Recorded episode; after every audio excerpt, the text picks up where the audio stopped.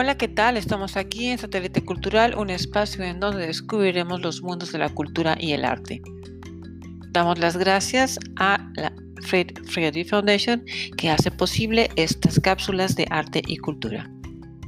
Al micrófono, Nelly Friedrich. Comenzamos hoy con la Iliada y la Odisea.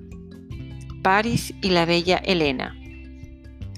Héctor y Paris eran, entre otros muchos, hijos de Priamo, rey de la ciudad de Troya, situada en el estrecho de los Dardanelos. Poco antes de que Paris naciera, su madre, Écuba, soñó que su hijo llevaría a la ruina Troya.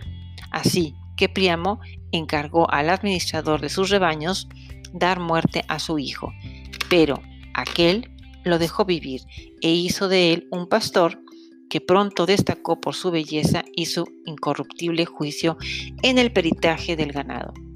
Por eso Zeus le confió el papel de juez en un concurso de belleza, en el que competían Atenea, Hera y Afrodita, encomendándole que entregara como premio una manzana a la más bella de entre las tres. Afrodita consiguió corromperlo con la promesa de darle el amor de la bella Helena y Paris le concedió la manzana. Decepcionadas, Atenea y Hera deciden destruir Troya. La expedición griega a Troya. Paris fue reconocido como hijo de Priamo y raptó a Helena de Esparta, llevándosela consigo a Troya. Después Agamenón convocó a todos los reyes griegos en Aulide, donde celebraron una asamblea en la que se decidió llevar a cabo una expedición de castigo. Pero una minoría radical quiso escabullirse. Ulises fingió estar loco. Aquiles fue ocultado bajo ropas de mujer por su madre Tetis. Pero con la ayuda del viejo Néstor y del Herculeo Ajax, fueron descubiertos y obligados a participar. No obstante, Aquiles pudo llevar consigo a su querido Patrocol. La calma del mar impedía a la flota partir, hasta que el sacerdote Calcante, un desertor troyano, aconsejó a Agamenón que sacrificara a su hija Ifigenia para así aplacar a Artemis. Cuando el hacha ya caía, los dioses arrebataron a Ifigenia llevándosela a Tauride. Pese a ello, la flota pudo partir. La cólera de Aquiles. Durante 10 años los griegos sitiaron la ciudad. La historia de la Iliada comienza verdaderamente al décimo año de asedio. Para entonces, Aquiles, junto con su tropa, se ha convertido en el guerrero más importante. Sin embargo, cuando Agamenón le roba a un rehén troyano, se encoleguiza y se retira de la batalla. Mientras tanto, Héctor de Troya comete un sangriento error y da muerte a Patrocol, el querido amigo de Aquiles. Lleno de cólera, Aquiles hace que los troyanos retrocedan de nuevo a su ciudad, da muerte a Héctor y atándolo a la cola de su caballo, arrastra su cuerpo dando tres veces la vuelta alrededor de Troya. Cuando Aquiles nació, su madre Tetis lo sumergió en las aguas del Estilla, el río del mundo subterráneo, con el fin de hacerlo invulnerable.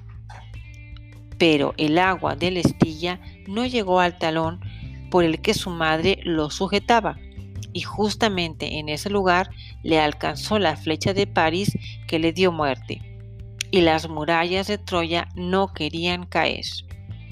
El caballo de Troya y Laoconte. Ulises idea un ardid eficaz. Los griegos construyen un gran caballo de madera y hacen que un supuesto desertor difunda la noticia de que el caballo hace invencible a su propietario. A continuación levantan aparentemente el sitio de la ciudad, tras haber escondido a sus mejores guerreros en el interior del caballo. Cuando, el sacerdote Laoconte estaba advirtiendo a los troyanos de los peligros del caballo, Apolo envía dos serpientes que estrangulan a Laoconte y a sus hijos gemelos. Priamo, en la creencia de que Laoconte había sido castigado por haber ultrajado la imagen del culto, hace que introduzcan el caballo en la ciudad. En su interior, los guerreros griegos aguardaban a que caiga la noche. Salen secretamente del caballo y abren la puerta de la ciudad al resto del ejército. Así comienza el origen de todos los saqueos, masacres y destrucciones. Por fin caen las murallas de Troya y la ciudad es arrasada. Entre acto trágico, Orestes y Electra a Agamenón no le da tiempo para disfrutar de su victoria, pues a su regreso a casa, su esposa Clitemnestra hace que encuentre la muerte a manos de su amante Egisto. Orestes y Electra, hijos de Agamenón, escapan de la masacre.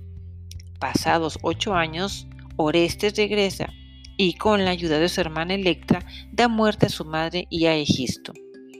El matricidio provoca la persecución de las Erinias, las diosas de la venganza. Finalmente, en Atenas, tiene lugar un juicio en el que se dilucida sobre la primacía del patriarcado o del matriarcado. Cuando Atenea, la huérfana de madre, se pone del lado de los hombres, Oreste es absuelto. Para vengar a su padre, podía matar a su madre. Hamlet ya lo podrá hacer. La historia, un magnífico argumento para una tragedia, inspiró también Morning Becomes Electra, la obra de O'Neill. La Odisea, las aventuras de Ulises. La Odisea narra el prolongado viaje de regreso de Ulises y su vuelta a casa en Ítaca. El héroe demuestra su astucia en numerosas aventuras. Para salvarse de Polifemo, cíclope devorador de hombres, Ulises y sus acompañantes lo emborrachan. Le queman su único ojo y después, escondidos entre su ganado, escapan de él. Asimismo, Ulises logra sustraerse al intento de la hechicera Circe de convertirlo en cerdo, lo que no todos consiguen. Después se encuentra con las sirenas, cuyo canto, al igual que el de Lorelí, lleva a la muerte a quien lo escucha. Pero Ulises, siguiendo el consejo de Circe, tapona con cera los oídos de su gente, mientras él se hace atar al mástil de su barco para no sucumbir a la atracción mortal de la música. Así, según Theodore W. Adorno, se convierte en el primer asistente a un concierto. Posteriormente debe atravesar con su barco un estrecho en el que a la izquierda se abre el remolino de Caribdis y a la derecha acecha el monstruo de Esquila.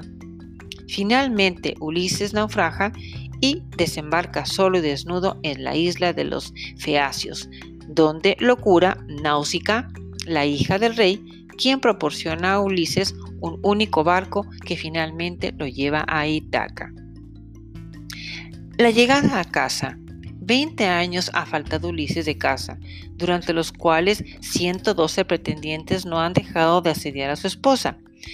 Penélope, que ha prometido decidirse por uno de ellos tan pronto como acabe de tejer la mortaja para su suegro Laertes. Penélope deshace por la noche lo que ha tejido por el día. Cuando Ulises llega a casa se disfraza de mendigo, su perro Argos no precisa servirse de sus ojos de lince para reconocerlo inmediatamente, pero no así su mujer. Cuando Penélope anuncia que se casará con el pretendiente que sea capaz de tensar el arco de Ulises a pasar su flecha a través de un anillo formado por 12 hachas, Ulises coge el arco, lo tensa, pasa la flecha por el anillo, se descubre y con la ayuda de sus criados y de su hijo, Telémaco, da muerte a los pretendientes. Por fin ha logrado reunirse con Penélope, como hará 3.000 años después el dublinés Leopold Bloom con su esposa Molly.